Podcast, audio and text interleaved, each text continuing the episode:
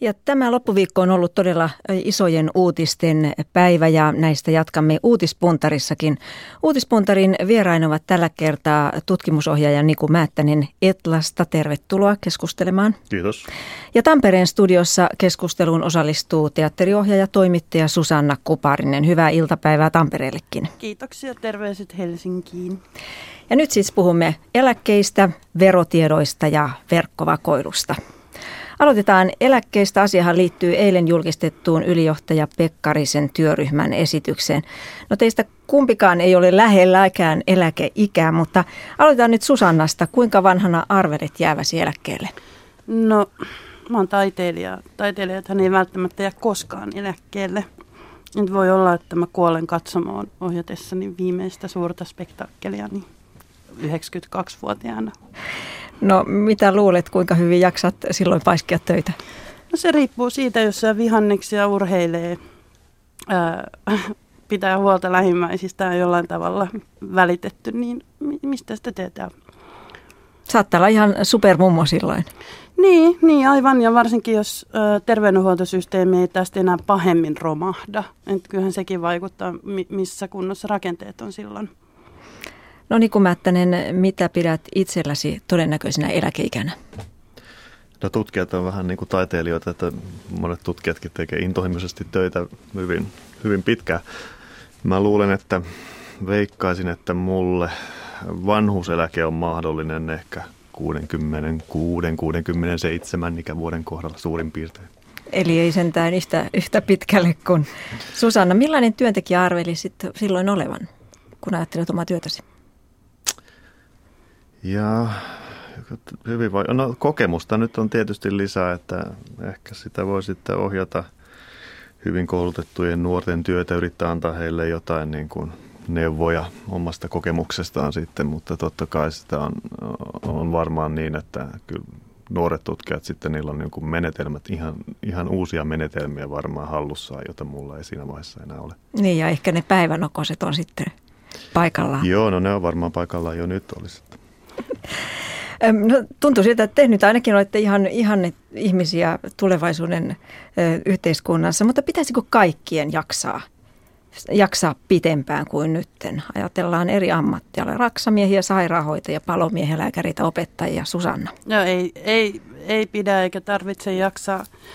Et, mm, mun mielestä on itsestään selvä. No jos nyt ajatellaan vaikka taiteilijoita, niin, niin en mä halua nähdä tuolla niin kuin 72-vuotiaita ontuvia balleriinoja jossain kansallisoperan lavalla. Et on paljon sellaisia ammatteja, joissa yksinkertaisesti vaan ihan fysiikka ei enää kestä.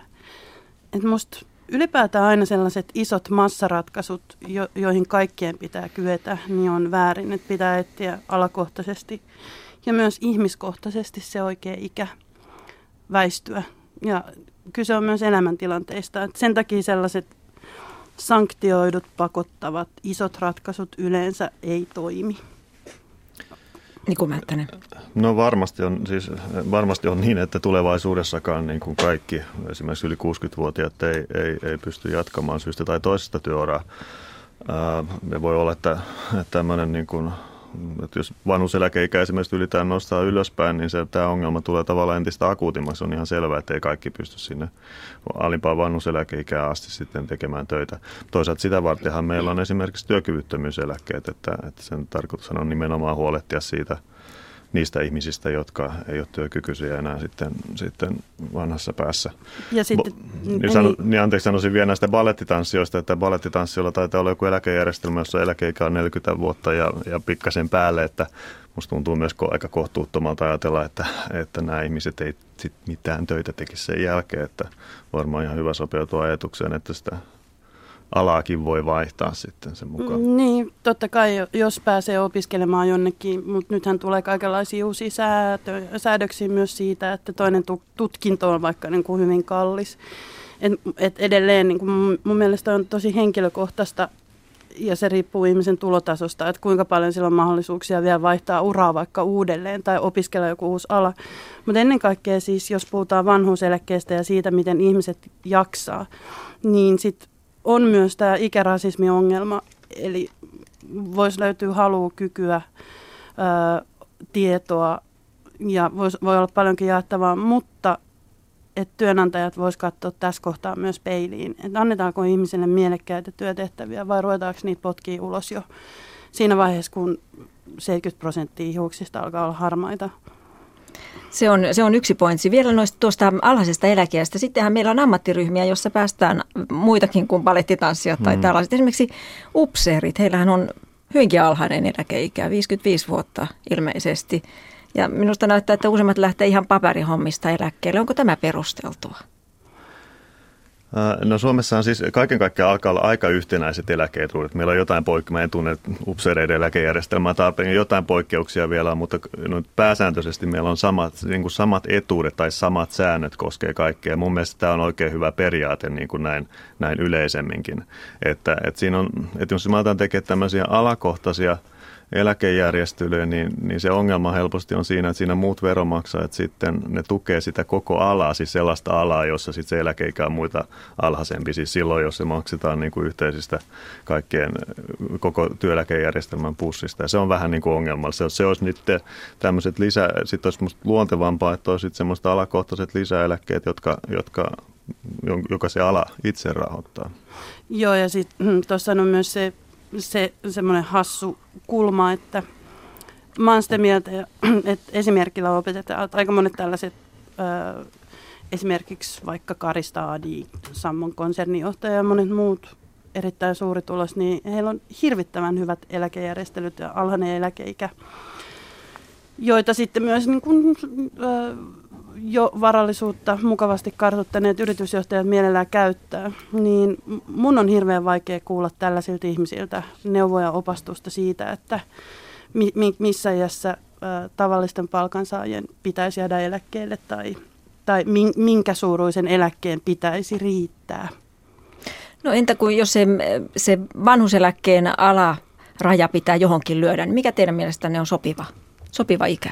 No mun mielestä se pitäisi riippua siis tästä ihmisten eliniästä, että näissä nyt viimeiset 10-20 vuotta elinikä on pidentynyt semmoisen puolitoista vuotta suurin piirtein kymmenessä vuodessa. Ja, ja nyt se, mikä on tärkeää ymmärtää, että, että siis pitkäänhän elinikien piteneminen tapahtui sieltä niin kuin alkupäässä, että, että, että, jolloin se siis, siis ihan imeväisyyskuolleisuus laski niin kuin ensin rajusti ja näin, että, että silloinhan se tarkoitti, että, että pitkät eliniet tarkoitti myös pitkiä työuria, mutta nyt se elinikien piteneminen tulee lähes kokonaan siellä ihan loppupäin päässä.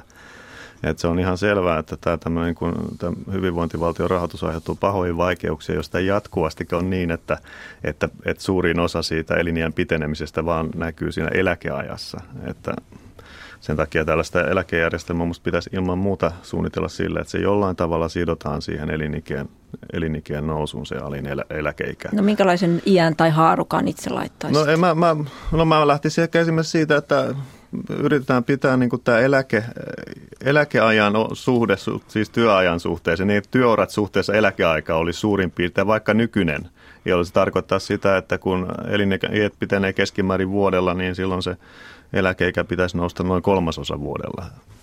Nythän se haarukka on sellainen joustava 63-68, eikö näin ole? Niin, nyt se on Joo. näin aivan, eli silloin nostettaisiin sitä, anteeksi mä sanoin väärin, se pitäisi nousta silloin noin kaksi kolmasosa vuodella, siis silloin, silloin tämä yhteys pysyisi vakiona. Eli sitä alaikärajaa nostetaan sitten ihan pikkuhiljaa sitä mukaan, kun, kun elinikä pitenee. Jos se tässä jatkossakin pitenee, toistaiseksi kehitys näyttää, näyttää vahvasti siltä.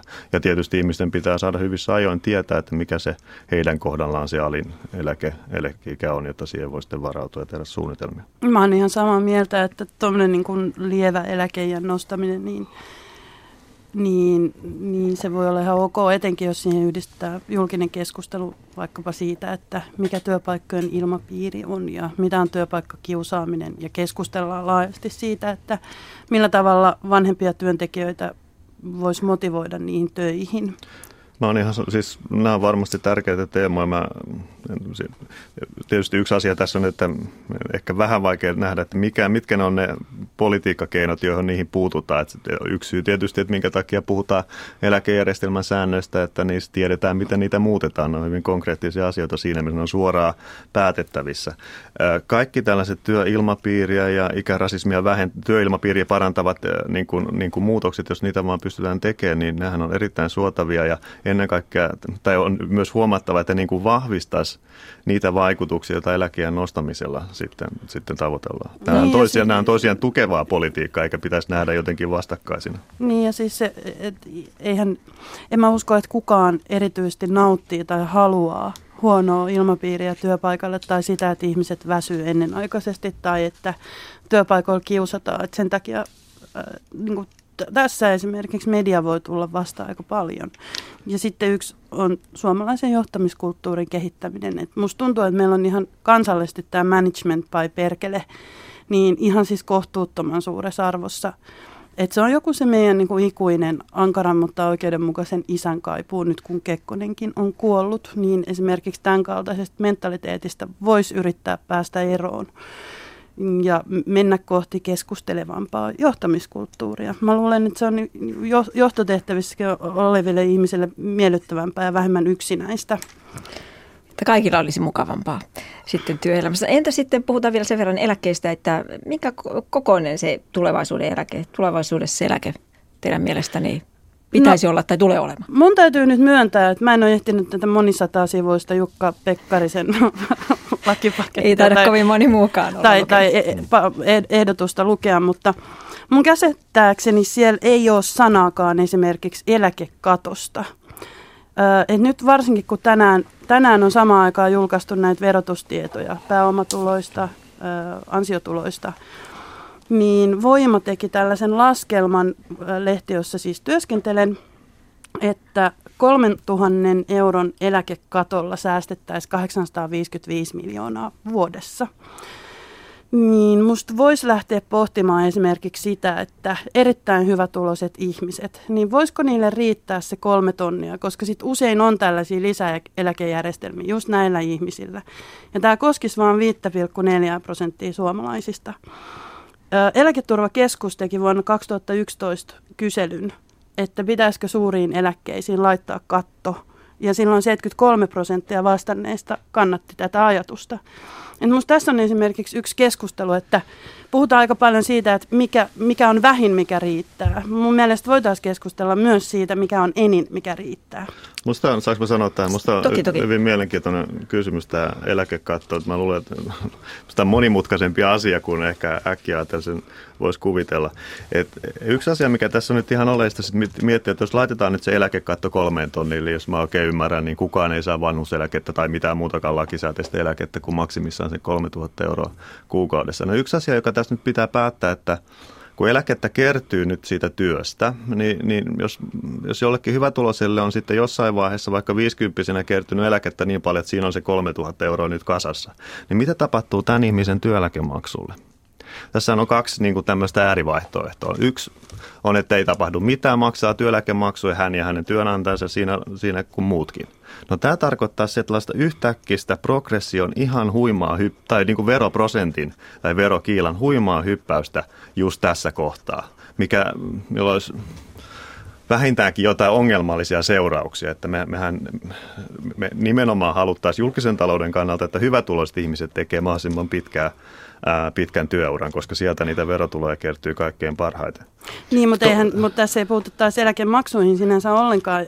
Ongelmahan on jo nyt, että erittäin hyvätuloiset ihmiset jää eläkkeelle varhemmin ja usein heidän etoinsa kuuluu esimerkiksi mahdollisuus jäädä 60 eläkkeelle äärimmäisen hyvin lisäeläkeeduin. Mutta et, hetkinen, hetkinen. Siis, mä en tiedä, sä ehkä puhut jostain yksittäisistä yritysjohtajista, mutta siis tilastoissa näkyy aivan selvästi, että hyvin koulutetut ihmiset tekee paljon pidemmän työuran kuin huonosti koulutetut ihmiset ja, ja tulotaso sitten taas ei jastelee yleisen näin keskimääräistä koulutustasoa, että no yleisemmässä mielessä toi, toi väite ei pidä mut, paikkaansa. Mutta luuletko että et, et he tekee sen pidemmän työuran sen takia, että he saa paremman eläkkeen, jos tulot on jo erinomaiset muutenkin ja on kaikenlaiset lisäeläkesysteemit sun muut? No kyllä se nyt varmasti luulen, että vaiku- hyvätuloisilla ihmisillä on myös erittäin mielekäs työ, jota on erittäin mukava tehdä niin pitkään kuin mahdollista. Näin varmasti on. Siis hyvätuloiset ihmiset on onnekkaita monessa mielessä ilman muuta, mutta kyllä se nyt varmasti vaikuttaa heidän niin kuin, eh, monien ihmisten työn, niin kuin työn tarjonta eläkkeelle siirtymispäätöksiin. Jos me yhtäkkiä nostetaan heidän niin kuin tuloveroprosenttiansa, siis käytännössä siellä noin reilulla 20 prosenttiyksiköllä siellä loppupäässä nimenomaan. Että ei se nyt ainakaan mitenkään ongelmatonta ole. Niin, Toinen mut, ratkaisu mut on... jos, jos puhutaan niin kuin esimerkiksi vaikka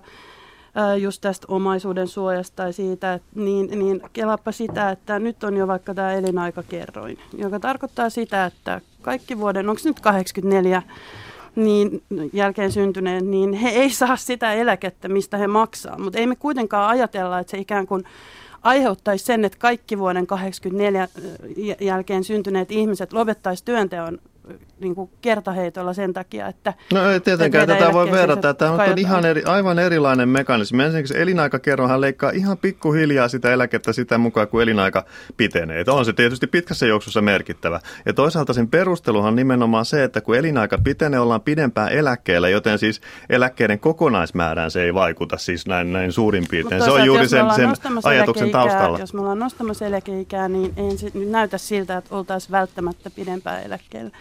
Nämä on tällaisia poliittisia päätöksiä, että sit jos me. Ilman muuta nämä on poliittisia päätöksiä. Mä vaan toin esiin, että musta näihin liittyy sellaisia asioita, jotka usein sivuutetaan, kun puhutaan vaan niin kuin heti tämä ajatus eläkekattoon, että ilman muuta. Musta se ei ollenkaan mikään ilman muuta juttu. Siihen liittyy monia ongelmia. Ää, totta kai, ja monia sellaisia asioita, mitkä pitäisi ratkaista, mutta, jolla, mutta kun sitä keskustelua ei edes käydä, niin se on, se on ikään kuin hankalaa. Se pitäisi jollain tavalla purkaa juurta jaksain. Joo, ihan Hyvä. hyvä. hyvä. Tässähän käytiin keskustelua. Kyllä, kyllä. Hyvin lämpenitte jo tähän keskusteluun. Tässä on itse asiassa hyvä. Oletko muuten lukenut sen Pekkarisen? Ää, En ole, olen silmäillyt sen, en, en aion kyllä lukea. Minä olen niitä harvoja varmaan tässä Jotka maassa, joka lukee. lukee sen kannesta kanteen, mutta tota, en, en ole kokonaan lukenut. Mutta hyvä tämä seuraavaan aiheeseen. Tässä jo puhuttiin vähän, vähän sivuttiinkin jo näitä verotietoja. Onko siis... Suomessahan tuloerot ovat kasvaneet, mutta ei mitenkään räjähdysmäisesti. Äh, Nyt on taas näitä rikkaittenkin listoja luettu. Löydättekö jotain hyvää tuloerojen kasvussa? Susanna, tai kumpi aloittaa ensin? Mä menin ihan shokkiin. Mä oon menossa keskustelemaan tuosta aiheesta nimittäin ensi viikolla, niin musta tuntuu, että mut on yllätetty housut nilkoissa. Ja jos mä nyt heitän mun parhaat argumentit, niin mä tulen häviämään sen väittelyn ensi viikolla. No paljasta nyt jotain. Öö, no siis itse mä näen, että, että tuloerojen hillitseminen, ja kai siitä on aika laajasti sosiaalipolitiikan tutkijat samaa mieltä, niin on esimerkiksi tämän Suomen ihmeen yksi keskeinen tekijä, että niitä on hillitty ja verotuksella ja erilaisilla tulonsiirroilla pyritty loiventamaan. Et meillä ei edelleenkään nähdä samanlaisia mellakoita kuin vaikka Iso-Britanniassa. Et mä näen sen jollain tavalla tämän meidän yhteiskunnan ihan perus, perusolemassaolon ehtona sellaisena kuin se on, että varakkaat ihmiset voivat huoletta kävellä timantit kaulassa Mannerheimin tiellä yöllä ilman ryöstömurhan uhkaa. Niin tämä tämmöinen ikään kuin sileä, loiva, monen mielestä hiton tylsä ja tasapäistyvä yhteiskunta on tuossa mielessä erittäin hyvä. Joo, Niin kuin mä ajattelin, Joo, no mä sanoisin ehkä näin, että mä luulen, että mua häiritsee tuloerojen kasvu ehkä vähemmän kuin monia muita ihmisiä. Että mä en, tai ainakaan mua, mua häiritsee köyhyyden lisääntyminen enemmän kuin siis erittäin suuret tulot. Mä en koe siitä sellaista ainakaan suoraan niin kuin henkilökohtaisesti. Mua ei, mua ei mua miljonääri ja miljoonat yleensä, niin kuin, ne, ei, ne ei mun hyvinvointia jotenkin mitenkään suoraan vähennä, mutta kai mä nyt silti ajattelisin, että toki mä niin kuin toivoisin, että, että, että, että kun lisätuloja jonnekin tulee, niin se toivottavampaa, että ne yleensä menisi sinne pienituloisille mieluummin kuin suurituloisille, että kyllä se euron arvo pienituloisilla on suurempi kuin kuin, kuin tota, suurituloisella. Se on sitten ihan toinen asia, että kuinka, mitä kaikkea kannattaa tehdä sen eteen, jotta tuloerot tasottuisi. Että se on sitten se, musta se niin kuin, varsinainen kysymys. Niin joskus tästä keskustelussa tuntuu, että rikkaudesta on tullut suurempi ongelma kuin köyhyydestä. Niin, no ehkä jollain, joo kyllä, mustakin joskus tuntuu siltä ja se, sit, sitä mä en oikein näe. Mun mielestä meidän tuloerot ei ollenkaan sitä luokkaa, että se tuloerot sinänsä olisi täällä joku ongelma. Mutta sikäli to, totta kai se olisi toivottavampaa, että, että ne köyhimmät tässä rikastus ennemmin. M- mun mielestä äh, aivan samoin linjoilla. Ja ehkä yksi iso ryhmä, joka aina unohdetaan tässä tuloerokeskustelussa, on keskiluokka. Et kun me puhutaan köyhyydestä ja rikkaudesta, niin siinä välissä on tämä suuri, suuri enemmistö. Ja, ja ja et kun puhutaan vaikkapa niin kuin Kasimir Äänruutin salaisista ää, miljoonista Liechtensteinissa, tai me puhutaan ää, Tatusta, tästä sosiaalipummista, niin, niin sitten se ikään kuin unohtuu se, että lopulta se, johon se eniten vaikuttaa, joka tätäkin maata pyörittää, on keskiluokka ja, ja tämän yhteiskunnan legitimiteetti siinä suhteessa, että voiko työtä tekemällä rikastua, voiko täällä pärjätä. Et esimerkiksi nyt kun on nämä verotiedot auki, niin mun on hirveän vaikea moittia jotain alahuhtaa siitä, että se kiskasee tuollaiset ansiotulot, kun kyseessä on ilmiselvästi äärimmäisen lahjakas yritysjohtaja. Et kyllä silloin saa tienata, mutta se on juuri niin, että jos meillä on tämä kasvava köyhien joukko, joka tipahtaa pahemmin ja pahemmin kyydistä, niin se tuottaa pelkoa keskiluokassa ja ja samoin se, että jos näyttää siltä, että tietty jengi karkaa, ja ne tulot muodostuu sillä tavalla, että siihen ei niin kuin meidän tavallisilla kuolevaisilla ole enää mitään mahdollisuutta. Se nakertaa moraalia. Mutta kuitenkin on hyvä, että ahkeruutta ja työntekoa ja kouluttautumistakin palkitaan. Joo, joo, siis ihan ilman muuta. Musta nämä, niin kuin, ilman muuta ja sikäli kun siis tuloerot on mun mielestä niin kuin pitkälle ihan hyväksyttäviä, ne on ihan väistämättömiä melkein. Että, et, mä ajattelen, että meidän pitäisi ehkä tuloeroja, sikäli kun tuloeroja katsotaan, niin musta on kiinnostavinta katsoa. Yksi on tärkeää katsoa, miten keskiluokalla menee siis pitkässä juoksussa ja mm. Suomella on mennyt hyvin, Suomessa on mennyt hyvin. Yhdysvalloissa tilanne on vähän toinen. Että se, siellä, se, siellä mä näen sen niin kuin ongelmana, että sehän on jo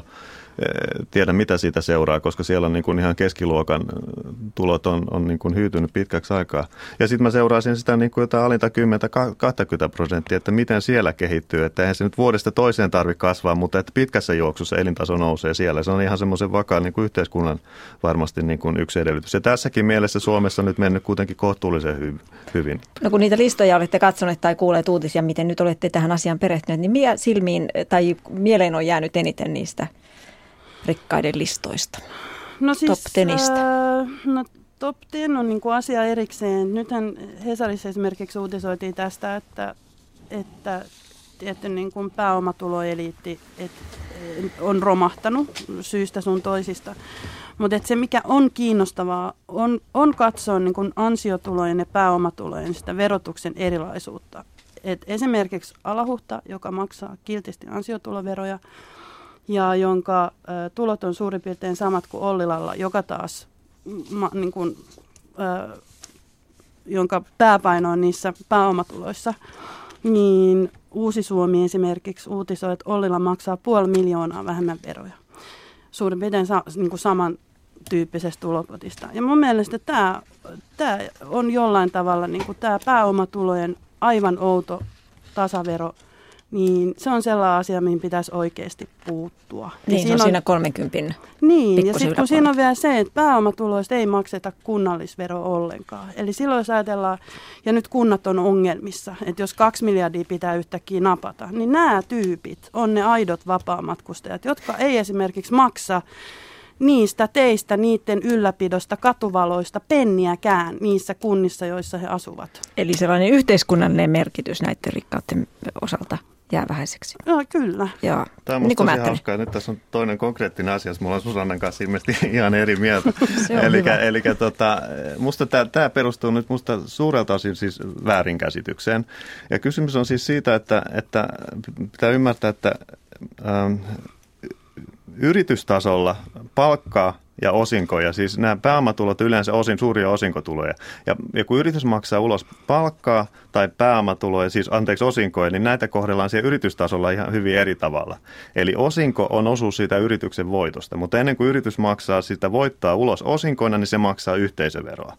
Sen sijaan kun se maksaa palkkaa työntekijöillä, niin, niin tietenkin se palkka vähentää sitä yhteisöveroa, jonka se joutuu maksamaan. Eli tietyllä tapaa siitä voitosta maksetaan sekä yhteisövero että osinkovero ja palkasta Aivan. ainoastaan. Ja me Sitten se nyt siis yhteisöverosta, jonka, ja jota lisätään, laskettiin juuri kyllä, huomattavasti. 4 prosenttiyksikköä, mutta pointsi on siinä, että nyt kun tuolla Hesarissa ja muualla on, että on 30 prosenttia tai 32 prosenttia jonkun suuria osinkotuloja saaneen ihmisen, ihmisen veroprosentti, niin siihen pitäisi oikeastaan lisätä nyt suurin piirtein se 20 prosenttia, jolloin päästä semmoiseen 50 prosenttia. Ja sitten ollaan ihan siellä samoissa lukemissa veroprosentissa, mikä on siis kaikkein kovimpia ansiotuloja on tämä on se... ihan kysymys, on vaan semmo, tämä on sellainen tekninen asia, että voitaisiin myös tehdä niin, että yritys ei maksa sitä yhteisöveroa siitä osinkojen osalta ja sitten se maksettaisiin vielä vain ainoastaan siellä henkilötasolla ja sitten ilmeisesti kaikki olisi tyytyväisiä tämän asian suhteen. Siinähän on siis vielä se, että eihän noin kaikki osinko tuota, niin nehän ei näy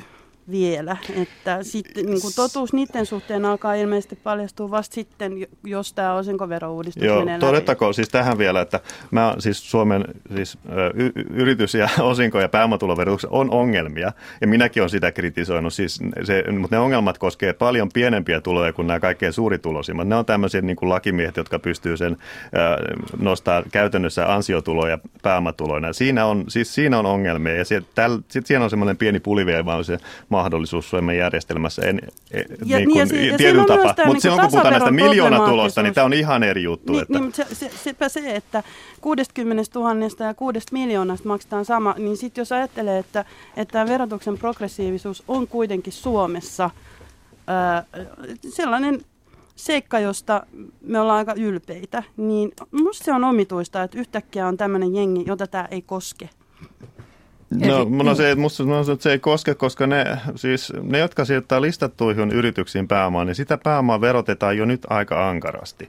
Et se, mä en usko, että se on kenenkään etu verottaa sitä niin kuin merkittävästi vielä, ainakaan merkittävästi vielä, vielä tota, ankarammin. To, to, se on sitten eri asia nämä listaa, listaamattomat yritykset, joissa jossain tapauksessa mun mielestä omistajan verotus on niin kuin tällä hetkellä liian kevyttä suhteessa siis yleisesti ankaraan verotukseen. Ja tätähän ei ole vielä, niin kuin, tämä on käs käsittääkseni vielä vaiheessa, että, että sitä ei tiedä, mikä se sitten se lopullinen ää, paketti tulee olemaan. No mun käsittääkseni tämä hallitus ei oleellisesti. Se yritti muuttaa tätä, mutta perääntyi eikä lopulta muuttanut juuri mitään. Palataan vielä niihin listoihin, kun katsotaan niitä listoja, niin onko, onko se huomionarvioista, että siellä pääomatulojen kärjessä komelee nainen? Tosi jos katsoo ansiotuloja, niin siellä ei sitten kyllä naista näy, näy kovinkaan kärjessä. Mä, mä, mä, en, mä en ymmärrä tätä, siis mun täytyy... Mä, musta no sä ootkin mies. Niin, ei, ei, kun siis, joo, ei tässä mitään. Ihan kiva, että se on nainen. Ei nyt ehkä hauskempi näin, mutta... Yksi tota, lasikatto rikki taas. ei siinä mitään, joo, mutta mä en ymmärrä tätä, mä en ymmärrä tätä uutisointia. Mä en ymmärrä, miksi laatumediakin julkaisee sit pitkiä nimilistoja, mutta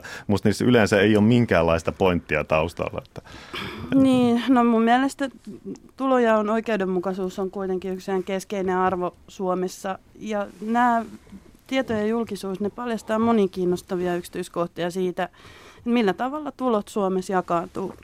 Minusta on oleellista tietoa ylipäätään niin kuin finanssikriisin riepoittelemassa maailmassa. Ollaan siirtymässä koko ajan kohti avoimempia avoimempia käytäntöjä, joista niin kuin mun mielestä tämä on meille ylpeyden aihe. Sille ei voi mitään. Munkin mielestä vasten mielestä mässäily etenkin keltaisen lehdistön sekoilu niiden sun näiden mätkyjen kanssa, mutta nämä mm. hyvät puolet on niin arvokkaita, että musta toi pitää kestää. Joo, en mäkään niin. siis tässä kieltämättä, kieltämässä mitään, mutta mä vaan, mä paheksun tässä nyt laatumedian toimintaa. Että. Mutta että sinullekin sopii tämä julkistaminen. No kai se nyt on, joo, pitäisi olla jotain vahvoja argumentteja sitä vastaan, mutta mä en ymmärrä, miksi näistä yksittäisistä nimistä tehdään niin uutisia. Se on mun mielestä aika Mutta se on, se on pari päivää kuohunta ja täytyy muistaa kuitenkin, että se on jonkunlainen myytti, että Suomessa ei saisi olla rikas, että se herättää hirvittävästi paheksuntaa. Kyllä mä olisin, jos mulla olisi tällaiset tulot, niin ei mua haittaa, vaikka sen koko maailma saisi tietää. Että yhtä tällaista mm, omalla työllään rikastunutta y- yritysjohtajaa haasteltiinkin. En nyt muista nimeä, jossain maakunnissa hän vaikuttaa. Niin hänen kantansa esimerkiksi oli se, että jos tekee kovasti töitä ja tienaa siitä, niin miksi sitä ei voisi jotenkin julkisesti ilmoittaa? Kuulkaapas nyt hyvät vieraat. Kävi niin, että niin veroista ja eläkkeistä innostuttiin keskustelemaan, että vakoilu jäi tällä kertaa keskustelematta, mutta ehkä toisen kertaa. Eli vakoilun asiantuntijoita. Kiitokset keskustelusta teatteriohjaaja, toimittaja Susanna Kupanne ja tutkimusohjaaja Niku Määttänen Kiitos. Etlasta. Heippa. Ja näin on aikamme päättymässä. Sanotaan nopeasti, että lauantain äm, ajantasan lauantain vieraana. Siellä puhutaan roboteista ja tekoälystä, mutta minä kiitän seurasta ja toivotan hyvää viikonloppua.